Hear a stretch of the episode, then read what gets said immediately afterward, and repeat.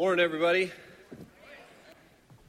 I was thinking during our worship time where we left off last Sunday, I don't know how many of you hung around to see the hundred or so students who were just kind of packed around the front, and they were chanting at the end of the service, you know, one more song and one more song, and they wouldn't let the worship team, you know, they're like, just keep going and keep going. And I thought, what a, what an amazing image.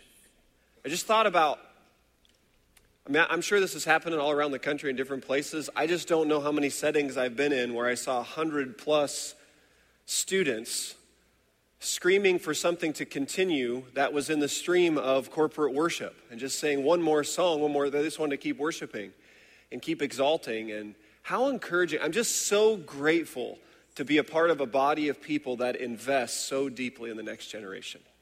Are you grateful for that? I'm really, really grateful for that. And uh,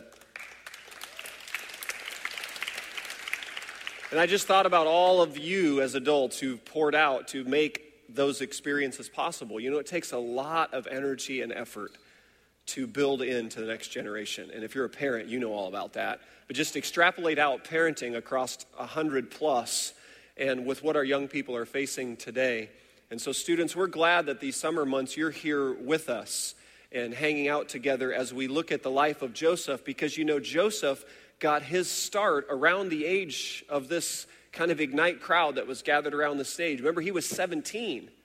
He was seventeen when God gave him a glimpse of what his future was going to be like. And I think God gave a lot of glimpses at Ignite Camp, even some of our younger, right, seventh, eighth, ninth graders, all the way up through high school. Like, there were some glimpses. And if you haven't had a conversation with some of the students who've gone to Ignite, parents, let me encourage you to, to do that. Ask them, say, hey, what did God speak to you about? You know, talk to me about that. T- just get some, get some dialogue going, because there were some glimpses given about some things God wants them to do with their lives. And we want to be the kind of body who gets behind that and cheers that on and celebrates that.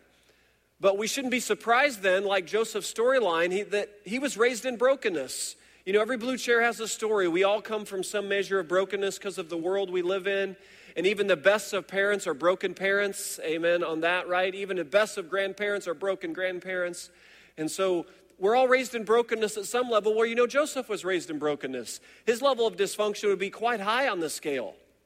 His dad struggled with integrity, had four different uh, wives slash mistresses, and he had eleven brothers, and there were, across all those four ladies, and there was a lot of discord and anger and jealousy within their home, to the point where Joseph's introduced to us, and his eleven brothers are trying to figure out how to get rid of him, because he was the favored son, and he had the nice flowing robe, and it was colorful, and so they wanted to figure out a way to get rid of him, so they took his robe and slaughtered an animal and dipped the robe in some blood and then tossed Joseph down into a cistern. So he went from being raised in brokenness to being left alone in darkness. He was thrown down at the bottom of a cistern. The brothers concocted a story to take back to dad. Hey, Joseph's gone. He's dead. Here's his robe. See his blood. And in the meantime, he's sold off to some Midianite merchants who come by, and they pick him, throw him on a wagon ride, headed to who knows where. He's headed to Potiphar's house, who's an Egyptian military official. And if you're an Egyptian military official and you see a young Hebrew man enter your household, there's only one assignment you have, and that's to be a slave of that household. And so he goes from being tossed in a cistern on a wagon ride, and then he's placed in this household, becoming a servant for several years. And then he's on the receiving end of what we would call today sexual harassment. Before that term was even given, uh, there wasn't a sexual harassment suit that Joseph could file at that point. He was just on the receiving end of Missus Potiphar's advances. He hand, Joseph handles it with great integrity, resists, runs, flees. Missus Potiphar's ego's so bruised. She's so hurt because of the denial or whatever. She concocts her own story towards Mister Potiphar and says, hey, Joseph come on to me. Actually, it was she came on to him, but she reverses the tide. And then Joseph ends up on the receiving end of Mister Potiphar's anger. He's tossed in prison and left alone there. So he's forgotten in obscurity. So he goes from being raised in brokenness to being left alone in darkness to being forgotten in obscurity. All back to God gave him a glimpse at age seventeen. The glimpse was what? He's got great plans, right? We quote Jeremiah twenty-nine eleven. Many of you have that on the walls of your home. I know the plans I have for you, declares the Lord. Plans to prosper you, not to harm you, give you a hope and a future.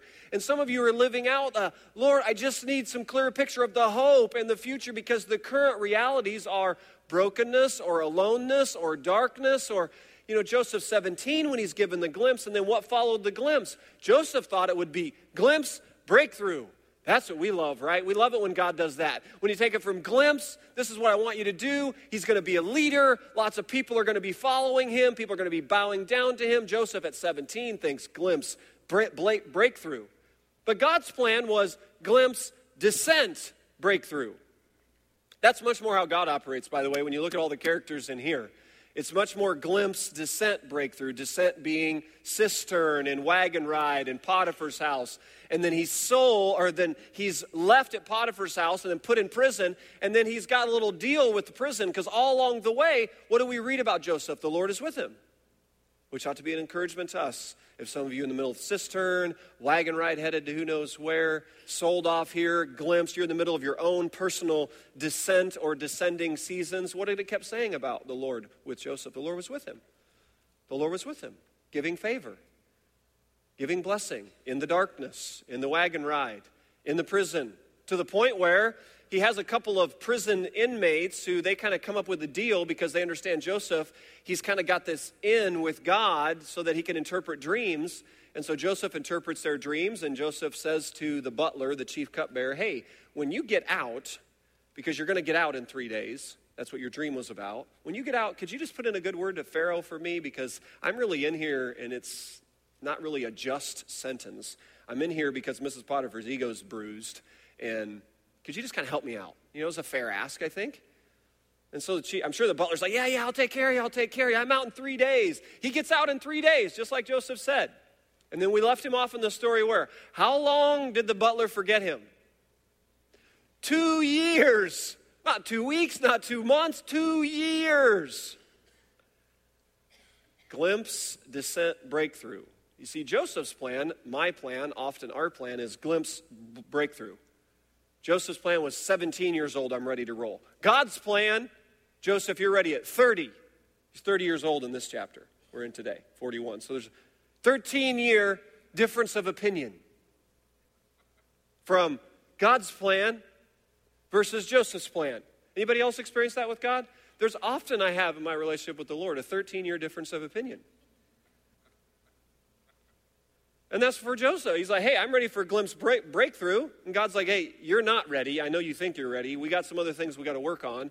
And what have we been seeing all through this series is God's at work on the beams of his interior world, strengthening, thickening those beams to uphold the weight of responsibility and authority that's about to be entrusted to him. God knows breakthrough's going to come. When breakthrough comes, he wants to make sure Joseph is going to handle it like God wants it handled. Joseph's like, I'm ready to roll at seventeen. God's like, no, you're not ready to roll at seventeen. You're ready to roll at thirty. And in between there, there's this descending season, because stuff happens in the descent that would never happen in the ascent. There's some things built in our lives in the cisterns and in the prison cells and the aloneness of the darkness that would never happen in just pure breakthrough seasons of life. And so what happens here is we left Joseph off about to cross over from uh, descent into breakthrough. He's just stepping out of the two-year prison sentence. And how did that happen? Pharaoh has a dream. Pharaoh, the think of him as the president of Egypt. So the president of Egypt has a dream. He has a couple of dreams, actually. And he calls in all the wise men and enchanters, the dream interpreters. That was a big deal back then. If someone could interpret dreams, you had like an in on like spiritual knowledge and things. So they would always call in their wise men and enchanters. And they and Joseph and Joseph had a reputation now. And all of a sudden, the butler, ding, ding, ding. Pharaoh, he has a dream, he has a couple of dreams, no one can interpret it. He's running around asking for help on interpreting it. He's like, I remember now. Two years later. Seriously? Two years later. Joseph, you know, he's just left in the prison, just forgotten. So here is the scene, verse eight, chapter forty-one. We're going to make three observations from his initial step into the breakthrough season. In the morning, Pharaoh's mind was troubled, so he sent for all the magicians and wise men of Egypt. Pharaoh told them his dream, but no one could interpret them for him. Then the chief cupbearer said to Pharaoh, "Today I am reminded of my shortcomings." Boy, that's an understatement. Anybody else felt like that? Anybody else had one of those like two-year issue going on, and all of a sudden, ding, ding, ding, light comes on. It's like, that's been a two-year deal. That's a problem. I'm reminded of my shortcomings today. The Holy Spirit's really good at that. I found he's really good at reminding me of shortcomings through my spouse, through my children, yes, through my close friends, the people who have to spend the most time with me. They have a spiritual gift of reminding me of my shortcomings. Anybody else found this? God loves to do that with us. You know, he's got this idea with all of our lives. He's like, I really want the character of Christ built in these human beings. He's like, I got a great idea. I'm going to create a family unit. I'm going to throw them all into a family unit in brokenness and the mess of a family unit. And boy, right in there, selflessness and sacrifice and servanthood and all that stuff's going to get forged out of you in the If you're going to have any form of a healthy family. You can have all kinds of unhealthy family units and be selfish and egotistical and all that. But if you're going to try to have a healthy marriage, a good marriage, if you're going to try to be a good parent, what's it going to require of you? I've often said that the two things in my life that have driven a dagger in the heart of self more than anything else is getting married and having kids. Are you kidding me? It's like a daily, it's a gift from God to say you got to go beyond yourself. You got to look beyond yourself, outside of yourself, give yourself away for the sake of others. And here's, right here, chief cupbearer's like, oh, I have some shortcomings. I forgot my friend in jail for two years. Pharaoh was once angry with his servants, and he imprisoned me and the chief baker in the house of the captain of the guard. Each of us had a dream the same night, and each dream had a meaning of its own. Now a young Hebrew was there with us, a servant of the captain of the guard. We told him our dreams, and he interpreted them for us, giving each man the interpretation of his dream. And things turned out exactly as he interpreted them to us. I was restored to my position, and the other man was hanged. Right? Remember, the baker, the butler got his great interpretation. Three days, you're out, back to your job, serving Pharaoh. Uh, baker, not so good. Three days, you're going to be hung. Birds are going to be pecking at your flesh. Mm. Nightmare. Can we rewind that and have you not interpret that dream for me kind of thing? Sure enough, that's what happens. Baker's dead, butler's out. And notice how the butler just recounts it in such great detail.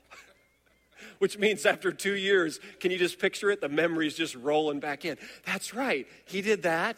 He said that. I got out. I forgot him. Ah, let's try to make up for that. Verse fourteen, so Pharaoh sent for Joseph, and he was quickly brought from the dungeon when he had shaved and changed his clothes. I love that. I love the Bible. There's no book like this. Are you kidding me? Why else would you put things in there like he became aware of his shortcomings and he shaved and changed his clothes? Why is that important?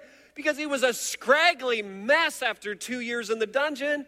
Big old beard there, nasty, smelling, probably got all kinds of mites rolling out of it. It's like you can't roll into Pharaoh's, like you can't go into his office looking like that. Clean up. You stink like, ah, let's clean you up. Because you're going to go in there and interpret one of his dreams. See, stepping from descent into breakthrough. Descent into breakthrough. So I want you to think three observations here. First one in this sequence of the story is there's a trusting element as we step out of descent into breakthrough. And the trusting is in the waiting seasons, no matter how long and confusing. We've got to learn. There's something in here where Joseph's getting a P H D in trusting God in the waiting seasons, no matter how long and confusing they became. Because there's something in the human heart that wants to accelerate the march of destiny. Have you noticed that? I, I'll speak for me from here. There's something in my heart that wants to accelerate the march of destiny. There's something within me that I don't have to work hard at getting ahead of God on things, of wanting to move things along, of like taking things into my own hands and trying to do it in my own strength and get this moving. Lord, is this a little too slow? There's something in our heart, there's something in the human condition that wants to accelerate the march of destiny. Do you know how God chisels that out of our heart? He invites us into the waiting room. Do you know that accelerating the march of destiny doesn't get chiseled out of us when we go glimpse breakthrough? When you go glimpse breakthrough, you know what happens right there? Uh, you're, you're not getting a real healthy dose of patience and waiting on the Lord. Because why? Because you're given a glimpse of what God wants you to do. You step into it, everything's going great, and you're rolling on. A fair amount of impatience will get built there, and you'll tend to get ahead of God in things. You want to accelerate things. God's like, I need to deal with this in Joseph. I need to deal with this in each of us. So you know what he does is he brings us in to these places called waiting. And then he elongates the waiting. Have you noticed this with him? He's really good at elongating the waiting. So our definition of waiting, we've got in our head, okay, well, Lord, we're going to wait on you for this. Maybe a week, maybe a two, a month. Oh, Lord, a month. I love hanging out with teenagers, too, because, like, their time scale, right? I just love it. Like, summertime's the best, right? They just think, oh, summer's just so long and so great. And we all know as parents, like, you know, eight to ten weeks is like, right? But but it's just, we're skewed. And then as adults, we're not that much better. Like, we're going to wait on the Lord. We're going to pray and wait for a whole month on this. And God's like, you know what? I just, I got to get this chiseled out. I got to get this chiseled out of Simpson. We got to get a different paradigm for waiting. Different paradigm for waiting. So I'll elongate the waiting. And when you hang out in the waiting room, what gets sifted in there? Trust. I don't understand why we're waiting, Lord. I don't know exactly what we're waiting for. I'm ready to get moving. Accelerate this march. Let's get going. Because remember, Joseph knew where he was going. He's going to be in a big leadership role. Get moving. Gotta wait. thirteen-year difference of opinion for him. Not always thirteen years for us, but often I found way longer than I prefer. God's time frame is much different than mine, and often I'm on the receiving end of thinking he's way slower than I prefer him to be. And what's in all that? It's this. That's why the scriptures are filled with these lines. I put some in your notes there. Why are the why is the Bible filled with words like Psalm twenty-seven fourteen? Wait for the Lord, be strong, take heart, and wait for the Lord. Or how about Psalm one thirty, verse five? I will wait for the Lord. My soul waits, and in his word I put my hope. Or how about Isaiah forty, thirty-one? We love to quote this. Those who wait on the Lord shall renew their strength. We like the last part of that verse. We definitely want to be renewed in strength, but God says we got to wait on the Lord. You don't find a whole lot of scriptures that say, hurry up and get moving. You're falling behind. There are a few instances where God moves suddenly and the people are dragging their feet. Very few. Vast majority are in this camp. Be strong. Take heart. Wait for the Lord. Deal with this march of destiny that you want to accelerate. You got to get that in check. And how you're going to get that in check is usually in descending seasons, usually in the waiting room. So when you get into breakthrough seasons, you're going to steward this authority and responsibility. How? I think Joseph is going to be a really patient leader with what he's entrusted with. You're like, well, I hope so after all that he's been through to this point. But how about with us? Can you see? Can you look back at your own journey now? Just kind of look, think back, say, how is God shaping and forming this in me? That when you get to those places, whether it's in the workplace, whether it's in ministry, whether it's in your household, that you're leading and ruling in a way that you are waiting on the Lord, that you're not getting ahead of him. And I found my tendency is much more often to get ahead of him than to lag behind him. And so he invites us into the waiting room to kind of get that worked out of our heart.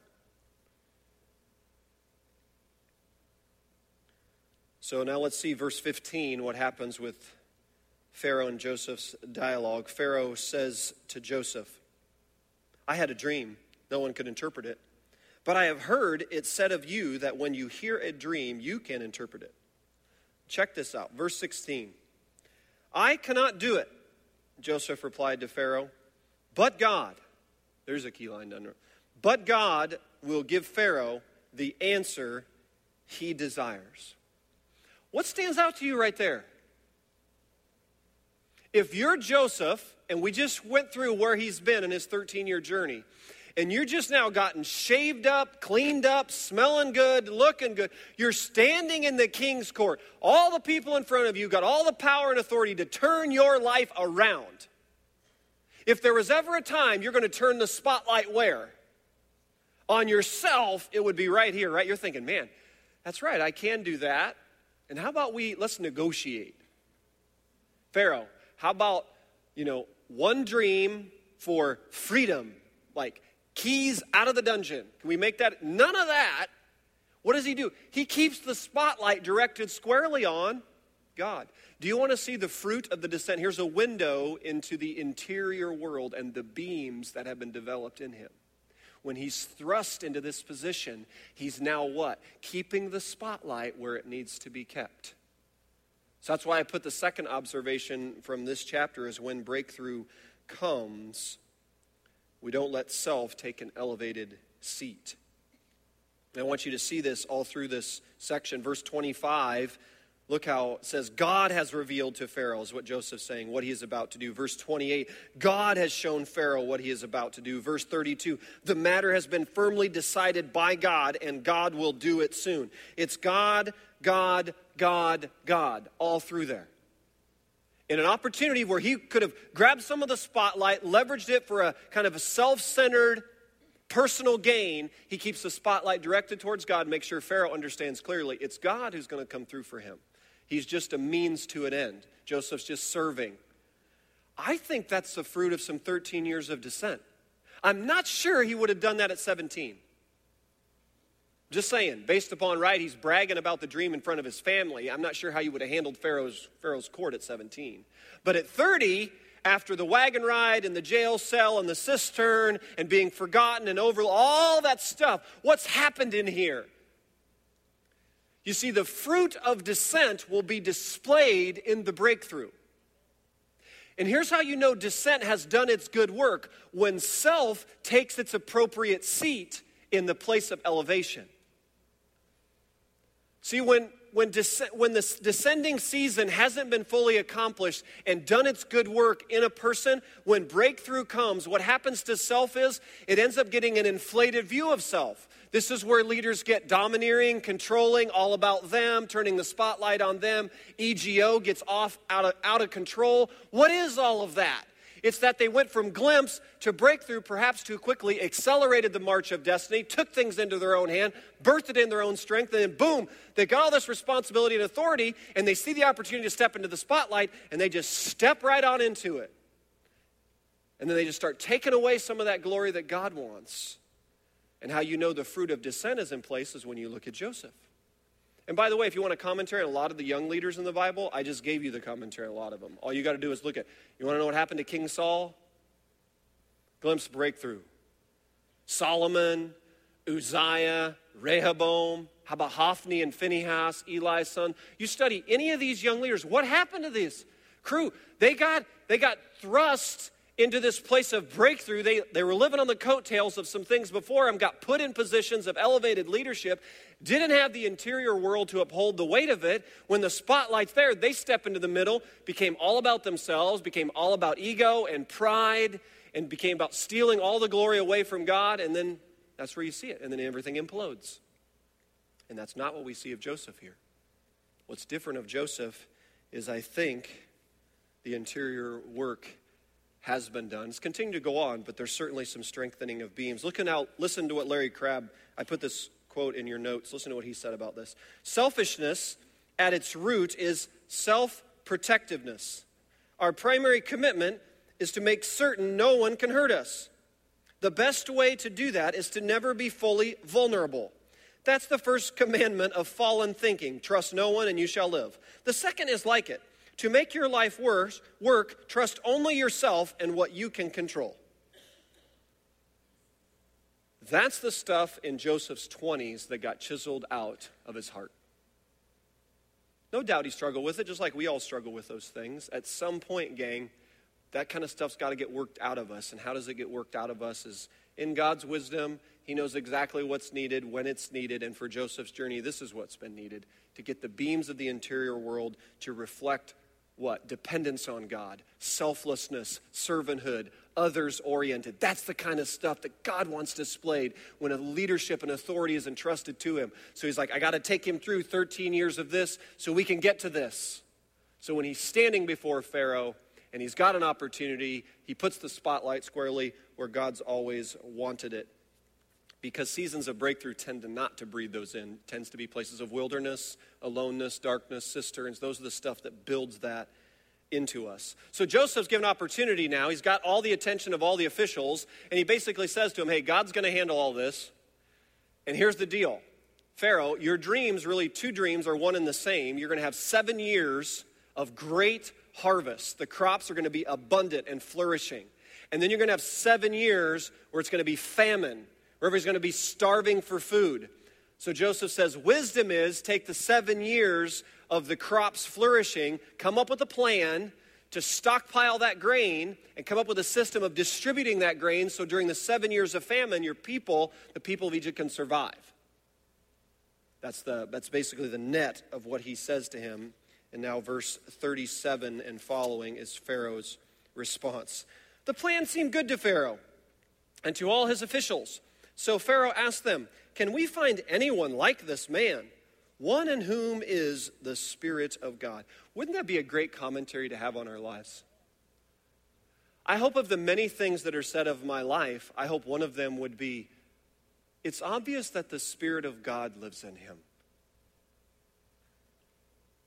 You know, that's a distinguishing mark of followers of Jesus on this earth than people who aren't following Jesus. Like, the Spirit of God lives in you. Do you know that should that should be obvious after if you spent time with him? Doesn't mean you have to walk around and say, by the way, Holy Spirit lives in with me, ha ha. No. It just should be what? It should be they hung out around Joseph. They watched his life, they observed how he handled things, and they concluded the Spirit of God lives in him. I think that's a great bar to set in our followership, that we would follow in such a way, that we would endure glimpse, descent, and breakthrough in such a way that those around, by the way, these are not God-fearing people. Pharaoh and his court officials are not bowing down worshiping Yahweh. They got all kinds of other spiritual things going on, but it isn't this. And they notice something that the world around us would say, hey, the Spirit of God lives in her, in him, in them. And they conclude what? Then Pharaoh says to Joseph, since God, huh, notice what Pharaoh says, since God has made all this known to you, there is no one so discerning and wise as you. You shall be in charge of my palace, and all my people are to submit to your orders. Picture the faces of the officials around him. You've been in some staff meetings where the leader of the staff meeting, right, director of whatever department you're in, organizational changes, and you're sitting around the staff table, and you look across the staff table, right? One person's being elevated over everyone else. How's everyone's facial reaction here? How about this scene?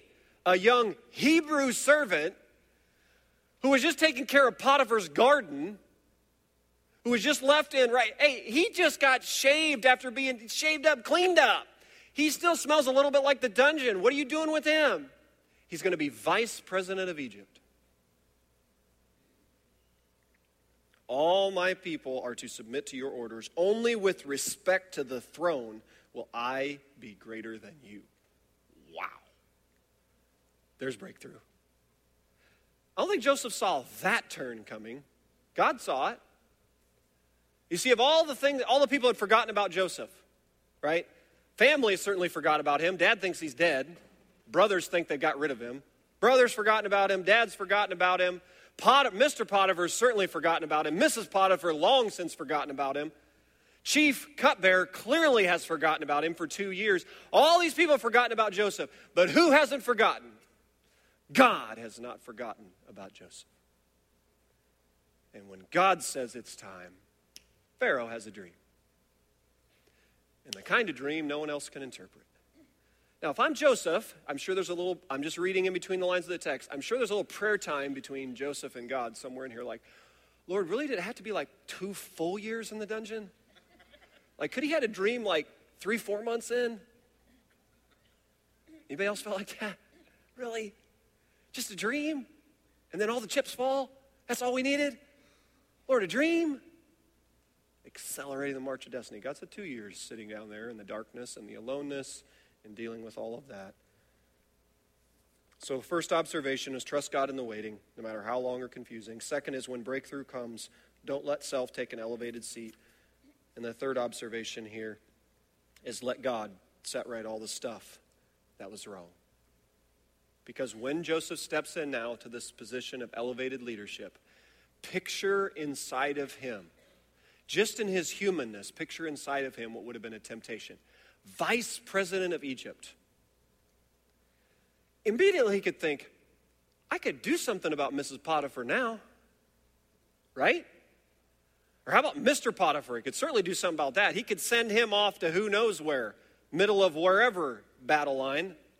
Or how about his brother? I could do something about my brothers, because he knows eventually during that famine, guess who's going to be coming begging, which we'll get to in the weeks ahead, right? Brothers, I can do something about my brothers. All these people he could say, you know what? I'm going to get back. Revenge. Because he's in a position of power and authority. But the interior world is set up in such a way where we don't see that. We see Joseph, instead of going the ways of this world, say, hey, when you get power and authority to do something about that, go and pay back those who did all those wrongs against you. Revenge time. Here's what Romans twelve says. Apostle Paul wrote it this way. Do not repay anyone evil for evil. Be careful to do what is right in the eyes of everybody. If it is possible, as far as it depends on you, live at peace with everyone. Do not take revenge, my friends, but leave room for God's wrath. For it is written, it is mine to avenge. I will repay, says the Lord. There was a man named Dave Hagler who was like, his role was umpire in a recreational baseball league. He was driving on the roads one day, several months before baseball season, and a police officer pulls him over, does the classic, hey, you're going forty-five and a thirty-five. Dave Hagler does what we all do, is give the police officer a three-point outline on why he shouldn't write us a ticket, because we're a really good driver most of the time. We obey the laws most of the time. Uh, we tell them what this is going to do to our insurance rates. Please, could you just make it a warning? And the officer goes back to his car and does what most officers do, is get a nice white ticket out and finish writing the ticket out and hand it. And as the officer handed it to Dave Hagler, he says, Dave, if you're upset about the ticket, then just go to court and deal with it there. Away he goes. Baseball season rolls around. Dave Hagler is behind the home plate as the umpire, because he's been doing this for years. And he looks over to the guy who's got the bat stepping into the batter's box. Guess who it is? The officer who just a few months earlier wrote him that ticket. And the officer, because you know there's kind of the umpire mask, right? You got to get a little bit closer. And he gets close enough and he looks in the eyes and he immediately recognizes each other. And there's that awkward, I know you, you know me type thing going on. And the officer's the one who breaks the ice and he says, hey, Dave, how did that ticket deal work out in court? The umpire just kind of gets in his seated position, kind of just crouched back down there, looks up at him and says, if I were you, I'd swing at everything.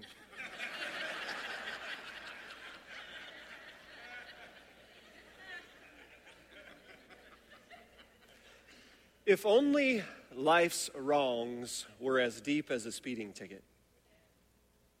And isn't it wonderful when the circumstances of our life are kind of orchestrated in such a way that you're at a recreational baseball league and the guy who wrote you the ticket's coming to the batter's box and you're the umpire? Those are wonderful moments of redemption. And we love it when we get that front row seat. They're just quite rare. And here's the point. God says, you know what? It's he who's going to be ultimately the guy who's at the umpire behind the plate, and every single one of us is going to step into that batter bo- batter's box, and you know what? He says, you know what? Leave all the revenge stuff to me. I'm much better at it anyway, because I'll screw up the judgment on it. I'll be like the guy behind the plate, swing at everything, because no matter, that ball's, it's a strike over here.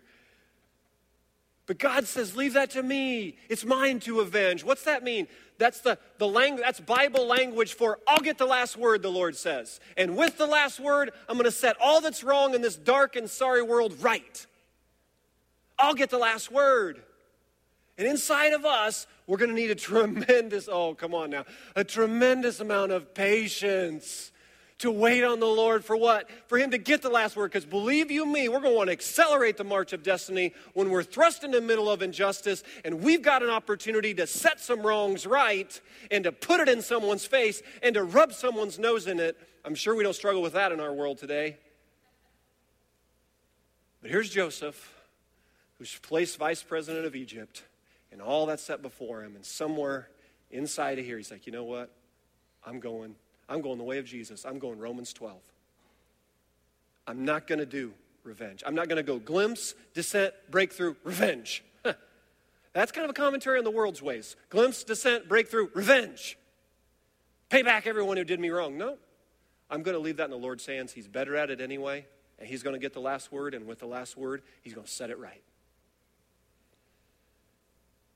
And the act of faith for us as the people of Jesus is most of that, gang, is going to be in the life to come. Most of us are not going to get a front row seat to the umpire batter's box type exchange. We're going to be life to come. And you're going to have some face-to-face meetings in the life to come. And everything that wasn't right here will be set right there. Joseph knew that. And he's actually going to get a front row seat to a few of those umpire batter's box moments for him. But he doesn't get all of them, but he gets a few of them. And I think our best model of this is Jesus himself. Listen to First Peter two. This is what Peter's reflection is on it. When they hurled their insults at Jesus, he did not retaliate. When he suffered, he made no threats. Instead, he entrusted himself to him who judges justly. Huh. How could Jesus do that? He was innocent. Remember, he's before Pilate, he's innocent. Jesus, one whisper, and those guys will have to put those whips down. They'll have to put those spikes down. He's innocent. Free Barabbas, are you kidding me? The guilty murderer? And Jesus is... I'll leave it all. Remember, Pilate says, hey, you gonna speak up? You got, I got power to do something about this. And Jesus looks at him and says, you got no power over me unless it's given what? By the Father above. What's he turning to there? The Father gets the last word because Jesus knew what? Sunday's coming. How sure can you be that God is gonna set all the wrongs right? Hear this. This is how sure you can be. As empty as Jesus' tomb is, that's how sure you can be. As empty as that tomb is, that's the security and the grounds for which we know God's going to get the last word. And with that last word, he'll set it all right. We win in Jesus. Look at the empty tomb. You look like you're all winning on Friday, silent Saturday. Sunday's coming. Jesus knew it. The Father knew it. He was enduring, so he could be silent. Let God be my defender. How's God going to defend him? Huh, flash of lightning, stone rolls away, footprints coming out of the grave. I think somebody got the last word. Roman leaders are all, huh, they don't know what to do with themselves. They got to concoct a story, stole the body, something, right? And they're still circulating that mess of a story and theory around today. You kidding me? You want to shut the Jesus movement down today? All around the world, one hundred ninety nations, two billion people doing quite well today, flourishing all around the world. You know how to shut it all down? Just find the body. They're not going to find the body because there is no body to find because Jesus lives. And in that, God got the last word right there. And he gives us a little preview. That's a preview of coming attractions for his people to say, hey, look, you might live seventy, eighty, ninety years, Good Friday, Silent Saturday, a large portion of it. But know this, when you take your last breath here, huh? Take your last breath here. It's Resurrection Sunday for all eternity, and he'll set it all right. And that's the kind of leadership he wants to see in Joseph, standing there in that position of authority, and that's what he does in front of Pharaoh and all those officials. Do you see how God gets so much glory in that? No revenge from this guy. Why? I think what's up with this guy? The Spirit of God lives in him. I wonder if that could be said of you and me in handling whatever we're given to handle. Spirit of God lives in her, in him, in us. So this past week, as a family, we spent a great week on Patoka Lake down in southern Indiana. Anybody ever been to Patoka Lake? Clearly not many people have been because we couldn't find anyone there. There was like nobody at Patoka Lake. I was like Monday, we were swimming in the waters. I'm looking around. We couldn't find another person or a boat. And I go, does a whole bunch of people know something about this lake that I don't know? You ever had that thought? Like the water's got major issues, or there's like some freshwater shark-eating things inside of this, and we're just all swimming around, having a good time with our floaties, and everybody's looking at them going, they have no idea. I kind of had that thought, like, where are all the people? It was so bad on Monday night. All the restaurants, we pull out of the lake at like seven thirty. We're all starving. eight o'clock at night, we're thinking, oh, we'll just find, you know, someplace to eat quick. And everybody's closed, eight o'clock, seven thirty, seven forty-five, they said. Kind of rough, you know, closing time. I said, eight o'clock, what's open? Nothing, sir. It's Monday. Monday? Summer, look how light it is out. How can you be closed? We went from one place to another, and all of them said, close Monday, close Monday. We went by this one gas station, and it said open. I turned to the whole crew. I said, whatever's inside that gas station is what we're eating for supper. So we went full-on roller food on Monday night. Roller food through and through. We open up the doors, and the gal behind the desk says, we got hot food. And our crew went, yes! I'm like, only, only, a, only a starving group of folks who don't hang out around the lake much would say that. We wiped out all our hot food. She was so happy. And then we got back to the cabin. We realized we got no breakfast food for the next morning. And all the kids said, Pop-Tarts, Dad. Like, we don't get Pop-Tarts any other time of the year but on vacation. Can you go find Pop-Tarts? I thought to myself, it's nine thirty at night now. So I go back to that same gas station thinking, maybe they're open past nine thirty. Sure enough, a sign on the door. I pull up like nine forty. On the sign, it says, open till nine thirty. She's in there like doing her cash register thing. I walk up. I got a five dollar bill in my pocket. I did this true.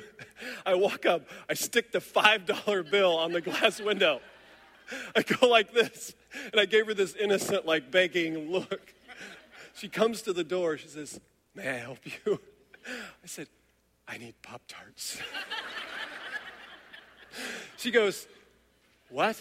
I said, I really need Pop-Tarts. I got a house full of kids back here. They just want Pop-Tarts for the morning. How about five dollars? How many Pop-Tarts can I get for five dollars? She goes back on the shelves, comes out with Pop-Tarts, and just keep the change. I don't just whatever Pop-Tarts you could give, go back. That's how we started the week. We're at Patoka Lake. End of the week. There was this ice cream shack set up. And all week long it was closed. Of course, you drive by a closed ice cream shack. You're thinking, can't wait till that's open. Friday it opens. People come Friday. No one's there Monday through Thursday. Friday, all the people are, oh, there's people. Boats. Kayla's Cones opens up. End of the lake day, we go up to Kayla's Cones. There's an elderly woman running the ice cream store, and she serves us up all of our scoops, and we're standing there. It was amazing ice cream. And I said to her, I said, hey, how's business? And she's, oh, it's great this time of year especially. And I'm like, well, you're like not open, like ever. She's like, oh, Friday, Saturday, Sunday, okay. Um, and I said, hey, are you Kayla? And she just paused, and immediately I could see her whole disposition change. I thought, oh, boy. And she couldn't hardly get her words out. She said, no, I'm not Kayla. Kayla's my daughter. We lost her when she was twenty-three. And she started crying. Kids are all standing there. Picture this scene, right? Kids are all standing there, like, licking their ice creams like this. I'm trying to pay, and this woman behind it, she just literally just starts weeping. I said, what happened? She said, well, she's my only child, and we adopted her. And when she was seven years old, the foster family we adopted her from decided they wanted her back. And so they came and abducted her. And she said, for nine months and twenty-seven days, I prayed every day. She was crying really hard. Nine months, twenty-seven days. I said, Lord, where is she? It's our only child. God protected her, and we got her back. So it was amazing. She says, I got to raise Kayla. She was a wonderful young girl. And then she's going to have her first child. She's twenty-three. She's seven months pregnant. She goes to the doctor, and the doctor says that seven months pregnant, they discovered she has leukemia all through her body. twenty-three years old, about to give birth. She gives birth. The child seems to be healthy and strong. And they named her Kaylee. A few months after Kaylee was born, Kayla dies. And she said, I started this ice cream store in Kayla's memory. I thought, I reached in my pocket. I thought, how much money do I have in my pocket here? I'm going to like pay whatever, like whatever the ice cream's worth, I'm going to pay double, whatever it is, you know, just, she says, and every dollar that's given to this tip jar is going to Kaylee's educational fund. We set up a little annuity thing at the bank, she said, and that's what, and that's why I do it. She says, I'm a sixty-plus-year-old woman with some of my friends trying to raise now a nine-year-old girl. And all the kids are just, they're just they're just looking up. Like, I don't know what to do, Dad. I just reached my hand across the window and I just grabbed her hand. A line of people started forming, and I just said, hey, the Lord is well pleased with what you're doing. And tonight, when we tuck the kids into bed, we're praying for you. And we're praying for Kaylee. And as I drove away, I thought, man, there's someone in the big scheme of things, right? Where someone's got to get the last word in all that. Who's going to get the last word? God's going to get that last word. And with that last word, I just picture, right, when this grandmother crosses into glory, I think Jesus is the kind of Savior that's going to have who right beside him. I think Kayla's going to be right there. It's going to be Jesus and Kayla and then mom and then eventually granddaughter, right? And all that's wrong in this dark, sorry, broken place is set right there. But man, gang, inside her face, you could see it's a long Good Friday and a long silent Saturday to get to Sunday. And some of you are right there. Or there's the Chapel family, the Brabson family, so many other families living out Kayla Cohn type stories. I want you to hold on to Joseph and hold on to the story of God in his life. Glimpse, descent, breakthrough. In Jesus, we're all guaranteed breakthrough at some point. We rejoice when we get some waves of it and tastes of it in this life. Huh. We plant our feet firmly and guaranteed in the life to come. How firm is that guarantee? How empty is that tomb? Let's pray. Lord, we just, uh, we unite our hearts as a congregation and pray, pray right now for Kayla's mom, for Kaylee's grandmother. Would you encourage her heart today as she's there scooping ice cream and wondering how to raise a nine-year-old and wondering why and how long. And she said there's not a day that goes by where she doesn't miss her daughter. And I think of some in this room who've lost children far too young. Would you just breathe hope? Would you breathe strength? Would you breathe peace? Would you lift our eyes up and help us to see the bigger story now, even today, and just be reminded that one day you'll get that final word in all those situations. Give us a measure of trust in the waiting. Continue to crucify self. When there's any breakthroughs that come, may we lead and rule in righteousness and goodness and truth, handling it in a Christ-like way. And then, God, may we trust you with uh, setting right all that's wrong. Not go revenge, but go Romans twelve. You're better at it anyway, that we lay it down at your feet.